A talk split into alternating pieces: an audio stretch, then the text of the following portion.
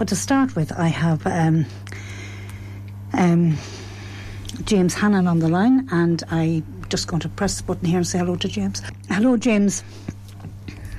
How are you? Turn on the button as well. James, I'm not too bad. How are you? I'm great. I'm here on my uh, lunch break at school. At school. What school are you in? Uh, I'm the I'm sixth class teacher in Summerhill uh, Primary School in Drum in Athlone. Oh right, yes, that's a new school. It's only open what about a year? Yeah, you no, it's, no, no, no. It's um, it's uh, the primary school, which has been here. it's been here a long, long time. I don't even know what what the year it was founded. It's older than you, then, is it? yeah, for sure. James, uh, I'm delighted to have you on the programme and I'm delighted you could take this time out with me. You are the author of the uh, the book, um, The Thrilling Adventures of an Extremely Boring Boy. Yes, that's right. My first book. Your first book, I thought you had a book before that. I, I made a mistake there. But it all um, centres around a village or a townland called Ballinacrack. That's right. Yeah, it's a. So, tell it's us about a, It's a fictional story of. It's a, a sci-fi fantasy adventure um, novel for children from like it was suit kids from about eight to twelve, and that's what it, it's. I came up with the title first, and then I was thinking, a thrilling adventures, but he's a boring boy. So what would that look like? So I was like uh, thinking I'd come up with a town, and I called it Ballinacrack. It's in the Midlands of Ireland, and it just happens to be the adventure capital of the world. And the main character Barry is not very happy about that, so he just wants to be normal. You see, that's why he's boring. Everyone thinks he's boring because he just wants to be normal, but he just happens to live in Ballinacrack. So there's adventure around the corner every day. So it's much, much to his annoyance. Annoyance. And does he get involved in the adventures? Oh yeah, absolutely. The, the whole thing is is um, what happens is everyone in his town disappears. So this is kind of the, the hook of the story. You know, everyone in his town disappears, and he's the only one left. And he loves it for a while because you know everyone in his town is are they're all superheroes and things like that. So it kind of annoys him when he just wants to be normal. So when they're gone, he's delighted to have time to himself. But after a while, he realizes, hmm, maybe something's going on. I need to try and get everyone back. So he reluctantly, very reluctantly, goes on an adventure then. And how does it, without telling us about the book, is the adventure in Mighty Adventures a long lasting adventure for him? Yeah, well, he has to go through, you see, in what makes the town of Ballinacrack special and why it is the adventure capital of the world is there's like a interdimensional portal in the middle of the town. And there's always like monsters and things coming out of that, so the superheroes will fight them. Whereas this time he has to go into the portal and go to loads of different dimensions. So he ends up going to places where there's vampires and witches he goes to places where there's robots and androids and underwater kingdoms. There's like loads of different adventures he goes on once he goes through the portal. And does Bannon, um, I was going to say, um, the townland, um, does that exist, Ballinacrack? Uh, Crack? no, it's it's uh, completely fictional. I made it up completely. I would say it's it'd be it'd be somewhere in the Midlands in Ireland, like no particular spot it kind of, I would say, it's a place that's magical and it moves around. You'll you'll never really be able to find it. It's not out there in Coosan. It's not based on. I'm from Coosan, but it's not. It's not really in Coosan. You won't find it. Maybe sometimes. Sometimes you'll find it in Coosan. Maybe sometimes you'll find it in Dysart, or sometimes you'll find it near Ballinasloe. It could be anywhere. It could be anywhere. And the book is aimed at uh, what age group? Eight to twelve. So someone, a child that's between second class and sixth class in, in primary school. Right. And.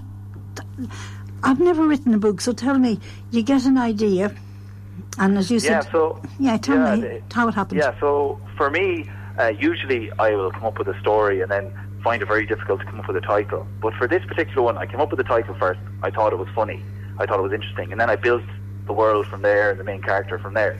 But um, it took me about four weeks to write the first draft.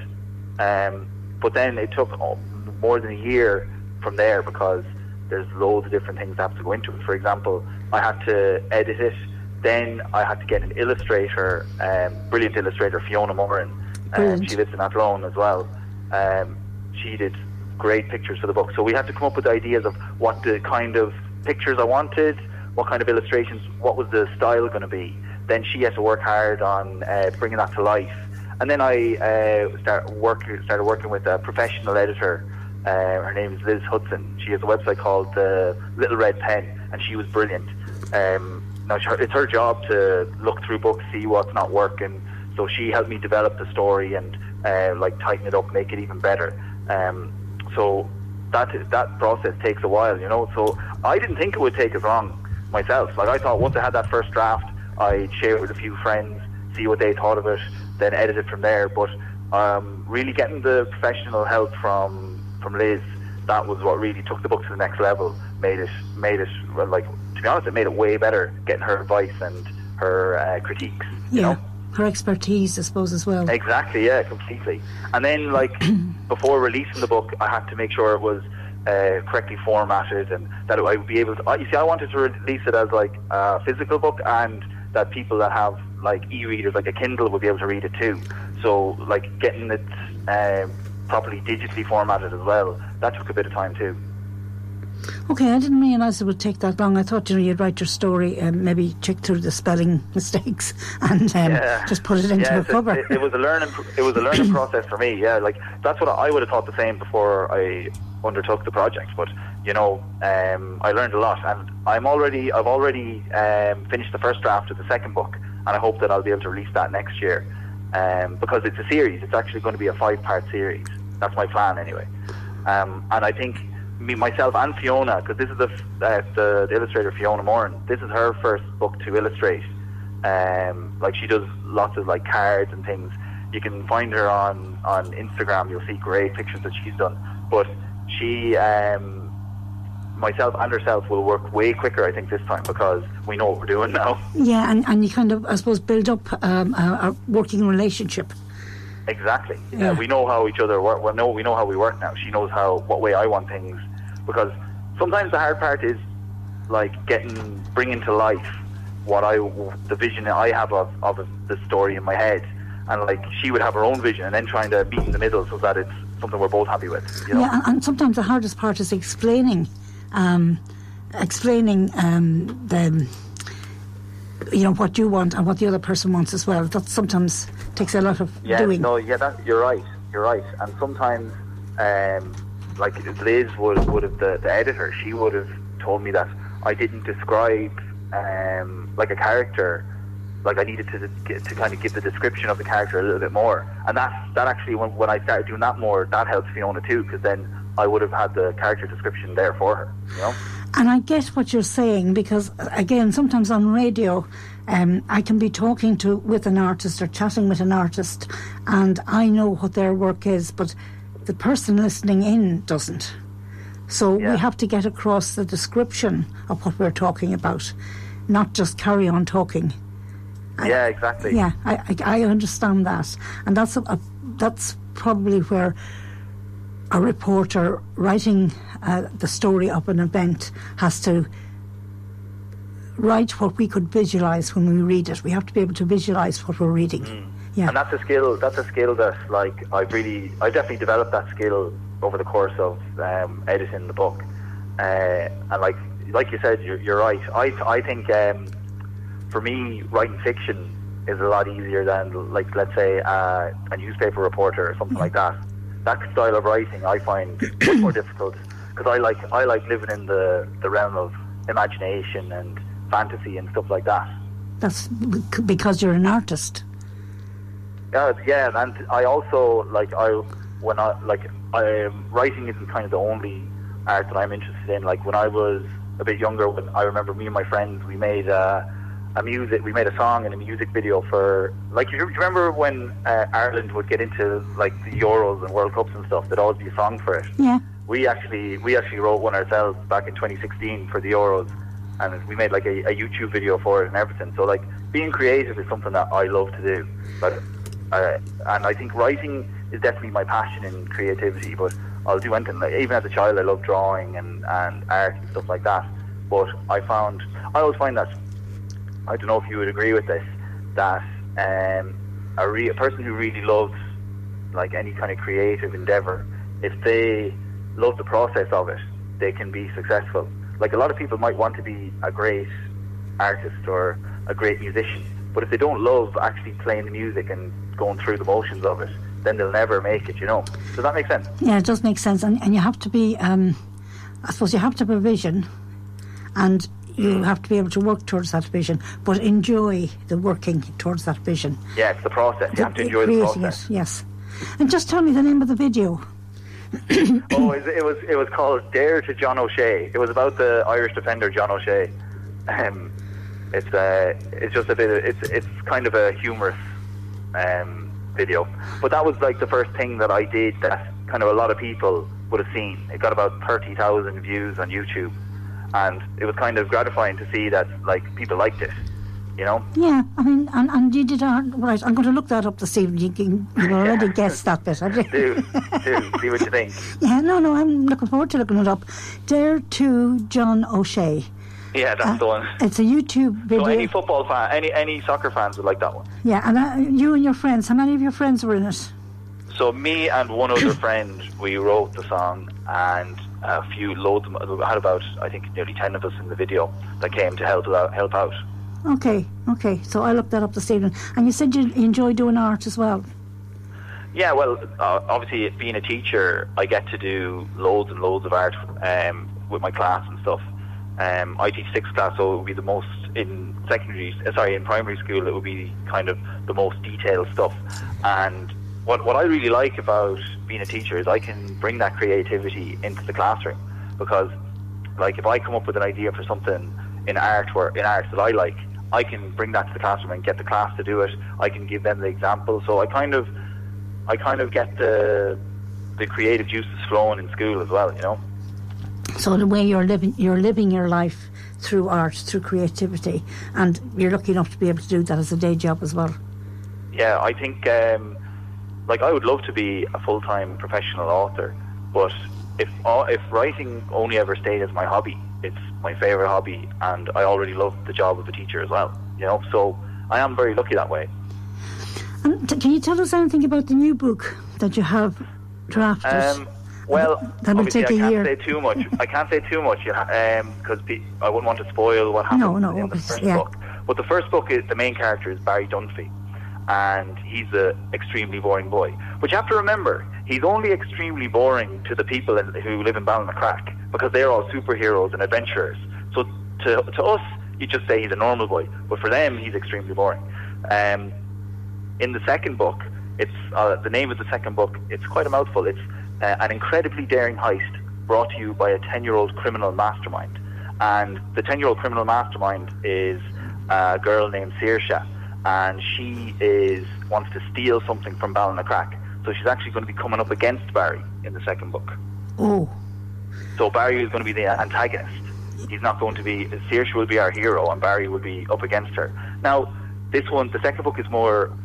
It, it, it's not like good versus evil because both of them want uh, are, are in it for noble reasons.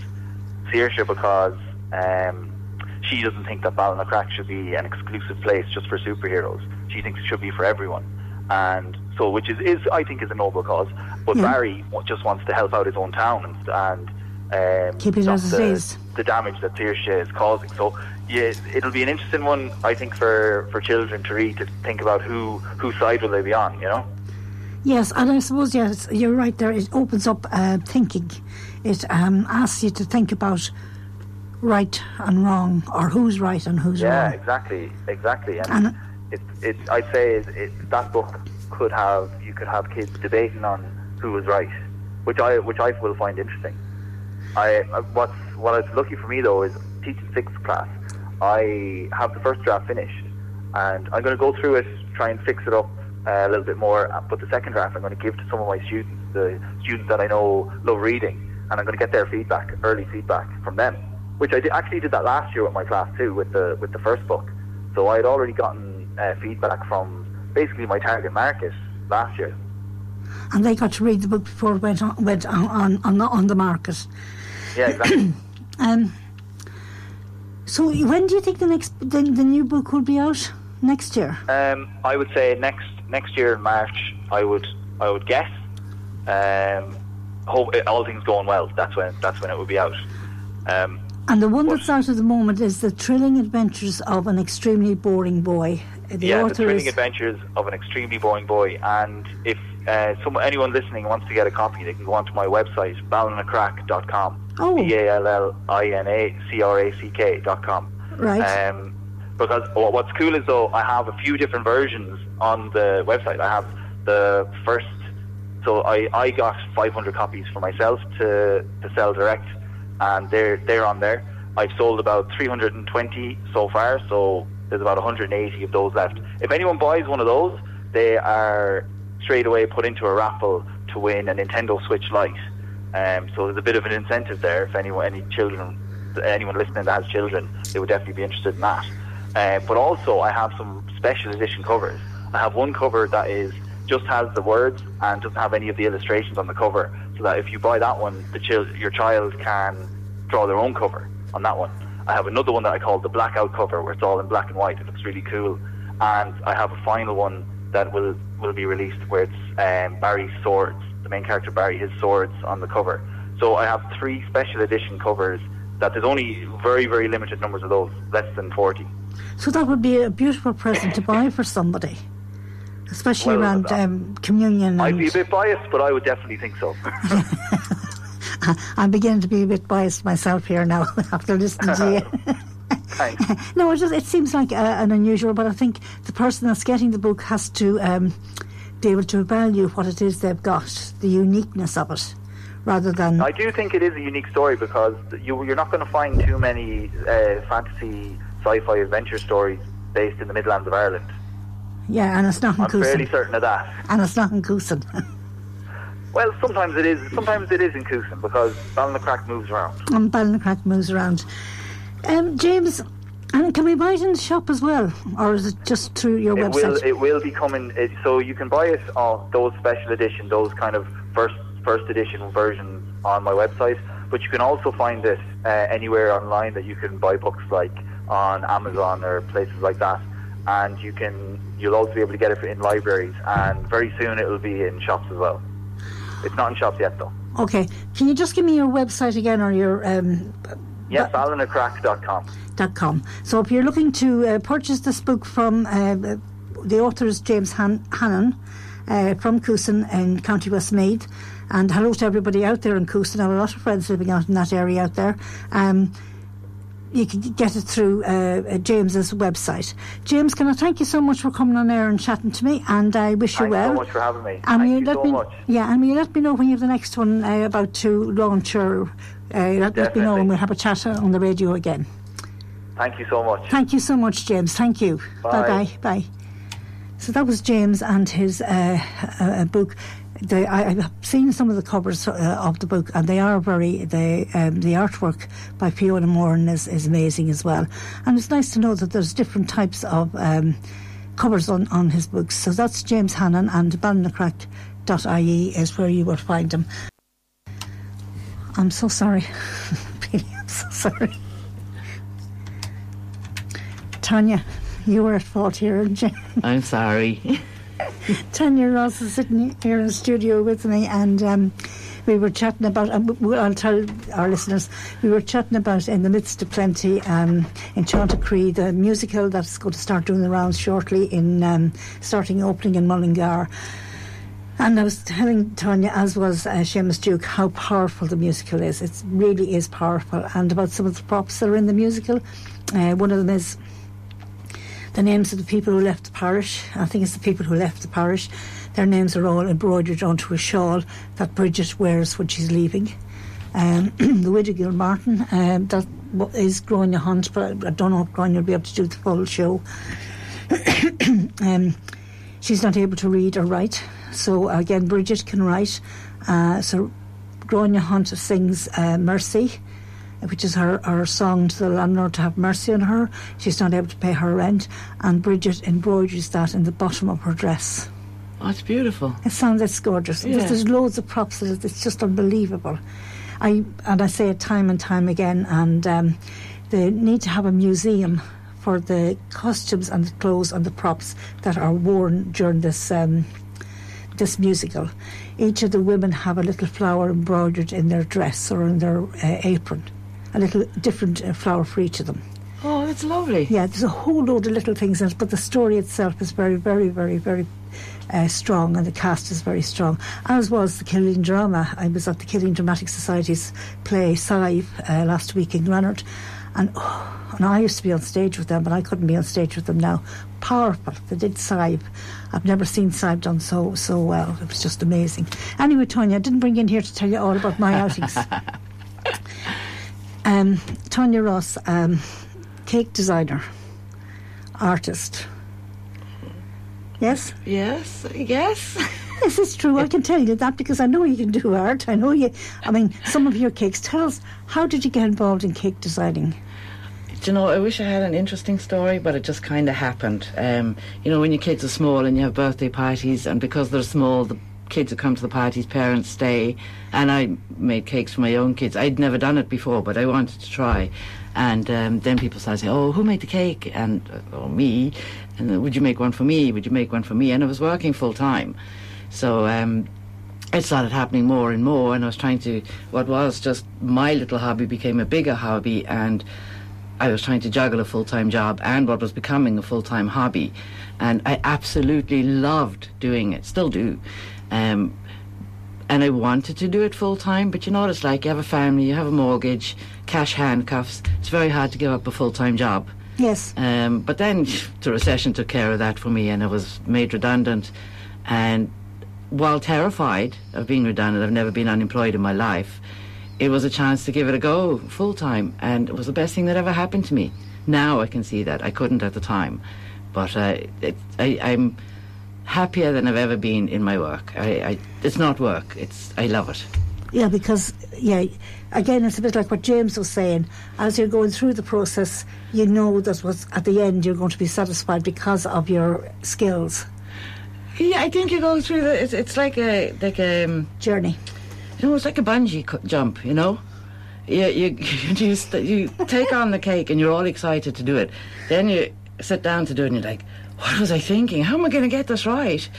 And then you start it and you're like, "This is really bad." And then you go a bit further and you're like, "Ah, it might work after all." And then you go through another stage of, "Oh, I don't know what I was thinking." And then it's like, "Oh, hang on, this is working." And then at the very end of it all, when you hand over the cake and you see the look on the person's face, everything was worth it. It's the best feeling ever. And it hasn't worn off. I still love that part. That's my favourite part. Well, you remember the look on my face. I do.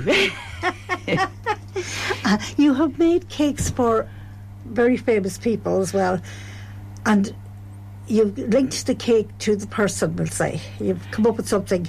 Yeah, so, sometimes the person ordering the cake guides you. They tell you what they want for that person. And, like, well, that's everybody, you know, like the, the celebrities, it's easy because you've probably heard of them. But some people will phone me and they want a special cake and they'll say, ah, whatever you think. But it's not what I think. Because even if you think you have no idea, you've already pictured what you want that person to have because you know them. I don't. Yeah. So the more information I get, the easier it is to come up with a design that'll suit what they have in their heads and that'll make that person smile. And let that person know how much thought was put into it. Right. Well, let's. Uh, I know this was, wasn't for one person. Um, Molly Malone. Oh, that was one of the most incredible experiences. Now, listeners, can I just tell you, Molly Malone was life size. Yep. Her wheelbarrow was wheelbarrow size. Her fish in her wheelbarrow were fish size. And the, The cat- mussels and the clams. uh, And the cat was cat size. yeah. And it was all cake. It was all cake. Um, we did that to uh, as a showpiece for the Dublin Sugarcraft Show, or the Irish Sugarcraft Show, sorry. And uh, we did it to raise funds for the Children's Hospital. Um, so what we did was it was myself and Karina Maguire. She has um, Lovin' from the Oven. She's based in Oranmore. So we actually, did, I did the barrow and everything on the barrow, and she did Molly Malone. But like obviously, there's a logistics problem. So Yes, Molly we- can't walk up to Dublin on her own. yeah, and the barrow won't really get there on its own either. So when we got up there and we put the two of them together, they fit perfectly. It was just meant to be. And the raising funds part, we made a big wall around the thing and covered it um, or marked it out for bricks. And we were selling icing bricks that people could emboss their names or a message or whatever they wanted onto it. So they'd buy a brick. And we filled the whole wall with bought bricks, and all that money went to um, the Children's Hospital. I think we raised it was seven thousand, I think. Wow! It was just amazing. It was just the most heartwarming experience. And at the end, on the last day of the show, we cut Molly to give the cake. I'm cake so out. disappointed. you were doing so well, well, it was Tanya. her skirt. The top part we didn't cut, but we cut up the skirt and we handed it out. But when when we were going to cut it, everybody just kind of gathered around us, like everybody that was at the show. So we were walking away, and then we looked up, and suddenly there was just a sea of faces, and this oh, gorgeous. I I was going to say old lady, but she was older lady. She was. Um, I don't know what her connection was, but Molly really caught her. She said, looking at her, she actually got a lump in her throat. And she started to sing Molly Malone, just off her own bat. And the whole crowd joined it. It was the oh, it was just unbelievable. It was so heartwarming. And then everyone had cake. So it was just, it was beautiful. The whole thing was just amazing. Well, listeners, I'm telling you to look up uh, Tanya Ross, T A N Y A. Yep. Ross, or uh, no, it's um, Yeah. Oh, it's novel tea cakes. Yes. Novel hyphen T cakes. Yeah. yes, novel hyphen T cakes, uh, and you'll be able to see Molly Malone. And I don't know, listeners, if you remember seeing Santi sitting in his rocking chair on the Late Late Show uh, a couple of years ago. Tell us about Santi, Tanya. Uh, well, that was. He came down the chimney, did he? Uh, no, not that one. he was too big for the chimney. It was too big, um, and he didn't have magical powers. uh, that was um, a friend of mine, Maria uh, O'Connor. She's based down in Cork, and the two of us uh, were chosen to represent Ireland in uh, Orlando for the Global Cake Challenge, the live Global Cake Challenge, which we went over for, and we won, thankfully. Um, so when we came back, the Late Late Show asked if we'd like to make a cake for their last um, show of the year. Yes. Uh, so we made together. She came up, um, and over a weekend, well, it was actually she made some parts, I made some parts, and we got together. And over a weekend, we finished Santa. Um, he was life size, big belly, uh, all cake belly, Yep. um, in a rocking chair. And then my studio was upstairs, Oh, and we didn't really think this whole like bringing down a rocking chair full of cake. and Santi in it. and Sandy in it, so it was a bit of manoeuvring to get him over the banister. But we got him, and we got him into the van. But the worst part was, on the way up to Dublin, I, I had to hire a van first of all because I don't know how I thought I was going to get it into a normal van. I had to get a bigger van, which was very, very kindly supplied um, by Sean White. Uh, I phoned him to ask him for dimensions of the van. Car sales. Yeah. Uh, I and he said to me, he asked what it was for, and I said a cake, and he was shocked because we need a big van for a cake. Um, He said it must be I something. explained to him it was for a charity, and he was like, "Well, if it's for a charity, come on down and get a van." And he was so good to us. Um, but I had to stop at Applegreen on the way up to put fuel in, and because he was in a, in a rocking chair, we had to strap him to the the front of the van, right? So when I got up there, I opened the door to make sure that he hadn't moved, but I didn't know there was a car full of kids next to me. So I opened the door, and there's Santa strapped to the back of the van. I hope I didn't traumatize them. I can't imagine. But it was that was it was a cool experience, you know. Um, and we got to stay for the whole um, show. show. Yeah, and see all the recording and that. It's like I've seen so many things I would never have gotten the opportunity to see, and and it's been through cake. It's amazing.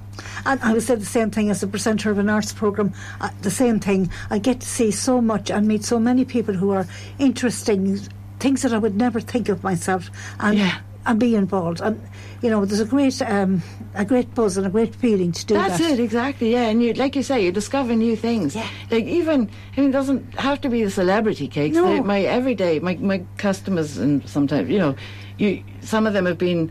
I've done sort of from the wedding, then I've done the christenings, and I've done birthday cakes and anniversary cakes, and all for you know. So you get close to them in a way, um, and you learn so much about so many different things from them because they're just Become part of your family, your community. yeah, Yeah, I, I feel the same. Uh, a lot of the artists would be part of my community, part of my family. yeah. Um, uh, because I just get because of chatting. I, But that's get- that's the whole thing. Because like, uh, same for you. You're often in here on your own. I'm in the cake room a lot on my own. Now the teaching satisfies the other side of me. I love people, most people. um, but and I get I get that interaction then when I'm teaching. But a lot of the time you're on your own. So that's how you get. You know, the it it stops you from going into yourself because you still have that people contact at the end of the process. yeah. It's Yeah. important because you can't get you can't lose yourself in things. I agree with you. You can, um, because because because you're working alone, yes, you can lose yourself and, and become that you don't particularly want to go out because you're quite happy with your own company. But I think, like you say, your end process is you you make your cake and you have to go someplace with it. Yes. And you're yes. meeting the people. And you're part of somebody's Yeah. celebration. Even if you're not there, you played a part. And the wedding cakes, you know that those are going to be in photos. That's a part of somebody's like big day. Journey. Forever. Yeah. You know. yeah. So what, it's what nice. Be, what would be the favourite cake that you made? Oh. I I, I, I seem to have a few favourites. I, I struggle. Chunky. Trunky, yeah, Trunky. I loved Trunky because I'd never done anything like that, and that was. Uh, Tell our listeners what Trunky was. so Trunky is a character in one of the Roald Dahl stories. Uh, The Trunky is the story. Um, oh, I don't know how many years ago it was now. Anyway, uh, a lot. About 15.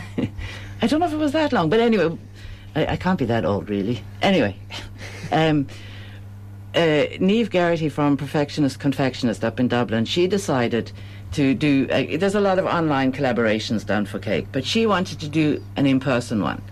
And at the same time, the Ark was celebrating Roald Dahl, and it just all came together.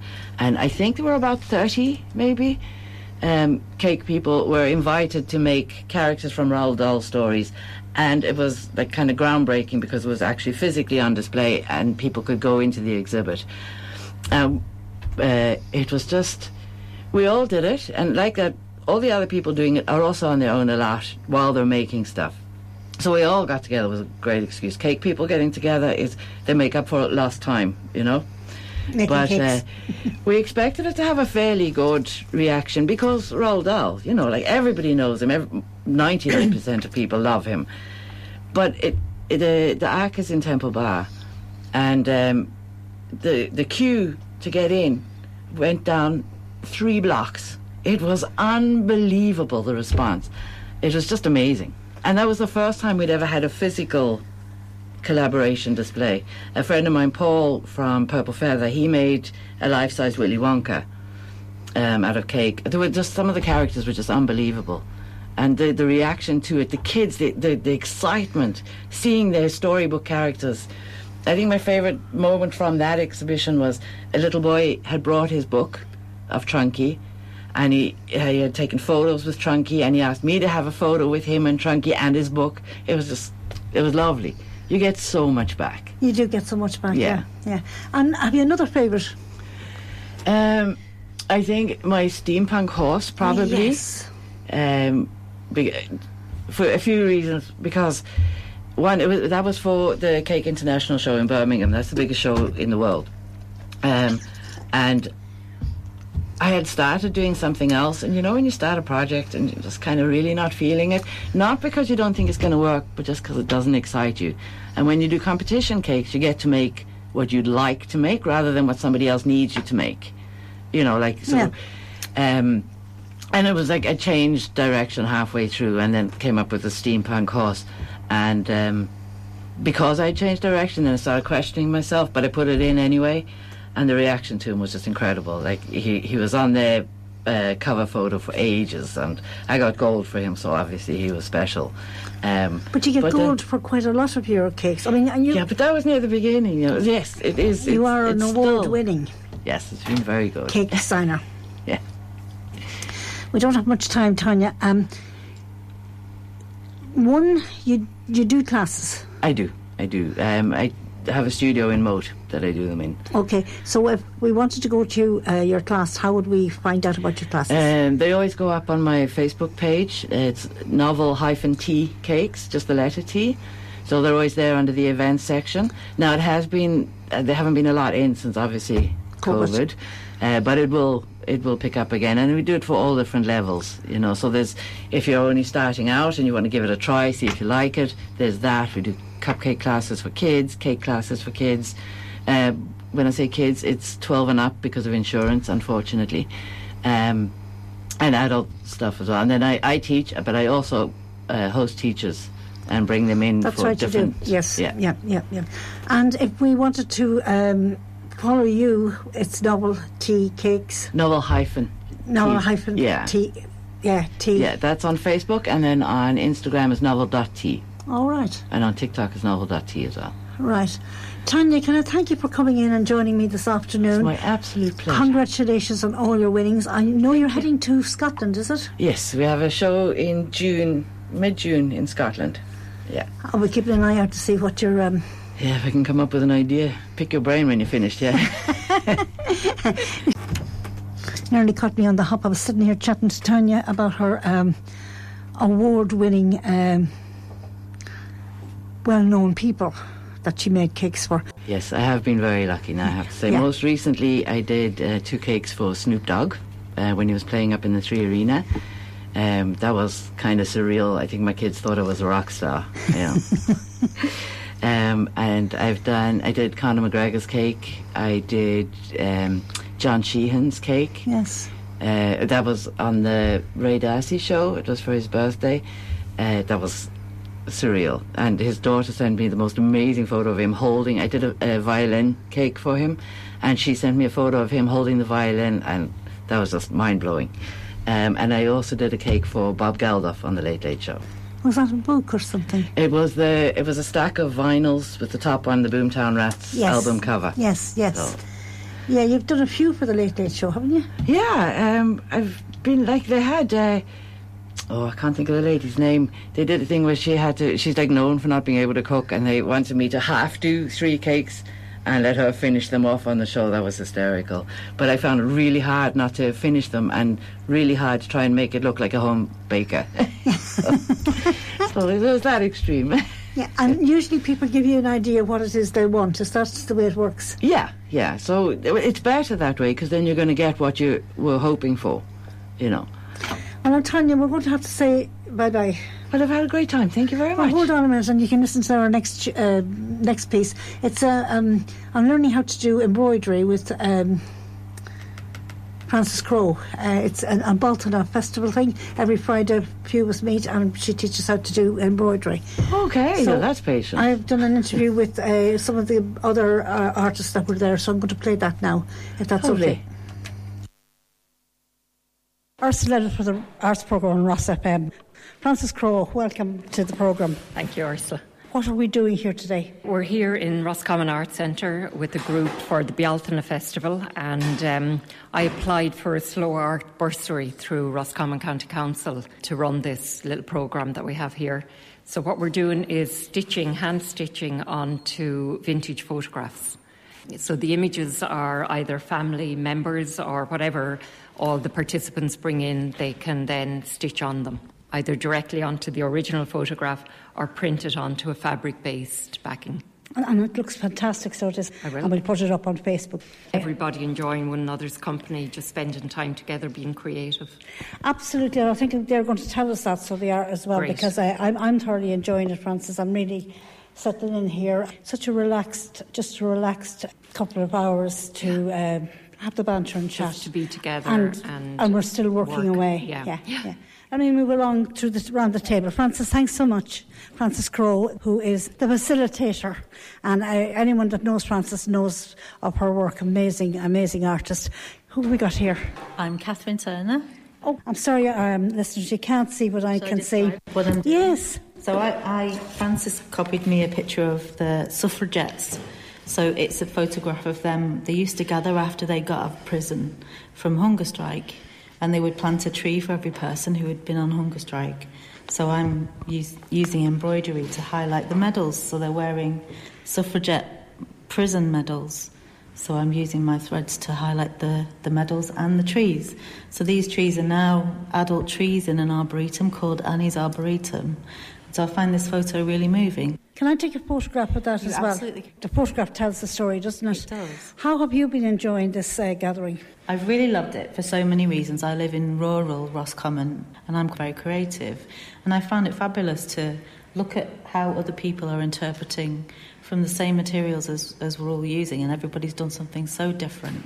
And just to be able to talk over these things and find out interesting things that are going on from you and other people, Yeah, it's been yeah. fabulous. Would you like uh, Frances to facilitate another workshop like this? Absolutely.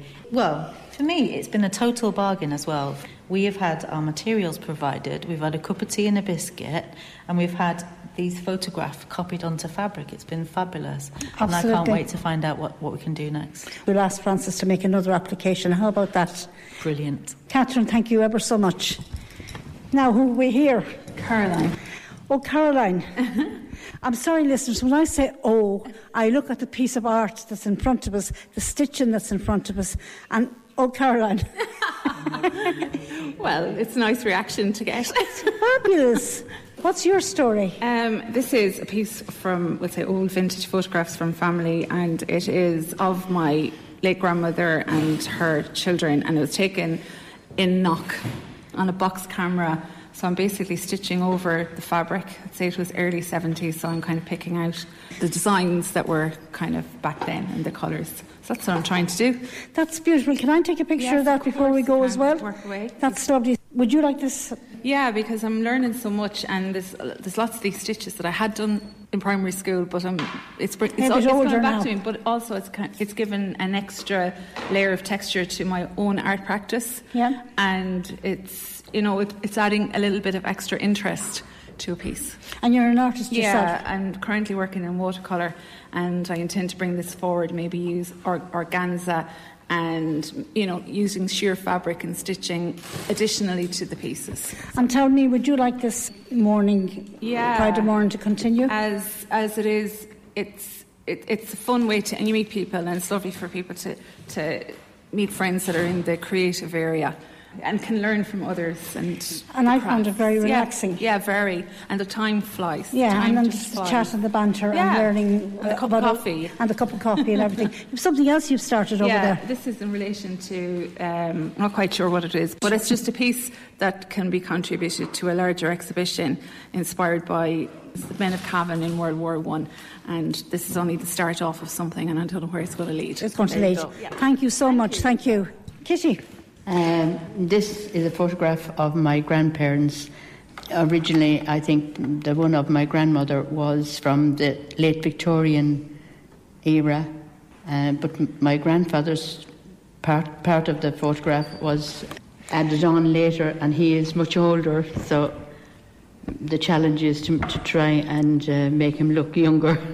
It's lovely to see the picture of your grandparents. Yes. Yeah, it's a beautiful, uh, beauty. You've done amazing work. But this will here, that you've done the work on your grandmother Yeah. and her hair, her clothes. Yeah, I looked into the. I looked on the internet and found that this is called the pompadour style. It involves lots of rolls of curls to the to the front of the of the face, and then uh, rolls going backwards. Kitty, look at her blue eyes. well, I, I'm assuming she had blue eyes. But She I mean, uh, well, they're, they're it absolutely fabulous. just a black and white photograph. So. yeah, yeah, absolutely fabulous. But she was only 39 when she died. So. Oh, Uh, she died very young, she died she? very- my mother was eight, I think, when she died. All right. Kitty, would you like to be able to come back and spend Oh, I'd another... love to. Yes, You've enjoyed your time here I as have well. indeed. We'll make a, a petition. Will we make... oh yes. Oh, well, don't worry about mine. don't worry about mine. We'll make a petition to see if we can get Frances to get more funding and then we can have another, that would be lovely. wouldn't it? What do we... I don't know what's happened there. Oh, um, um, yes, um, I was apologising for the fact that I wasn't doing my um, embroidery during the week. And um, I, I've started it this week. I've started doing my embroidery during the week so we can get back to... Um, so I can catch up so I can.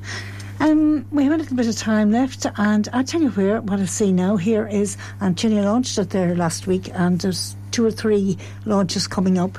Uh, Kira, um, half the man, and uh, we'll play that. So we will. Uh, we'll play out with that. So we will. If you have any items that you think I should cover on the arts program, please let um, uh, Seamus Duke in Ross FM know let me know. Um, and, you know, w- more than happy. Anything in the art world, I'll be covering. I'm more than happy to cover. And, um, you can go into studio or I can go out and meet you or whatever. And I was actually thinking for Alzheimer's Day, if you have a poem or a song that you would like to write or sing or come in, sing in studio, uh, I'll be only too delighted to do something um, on the Arts Day around Alzheimer's Day. Um, when I can't remember what date is coming up. I think it's September, but I could be wrong. Just Google Alzheimer's Day, and I was thinking maybe we do something on that. Talk to you next Wednesday. Take care. Be safe.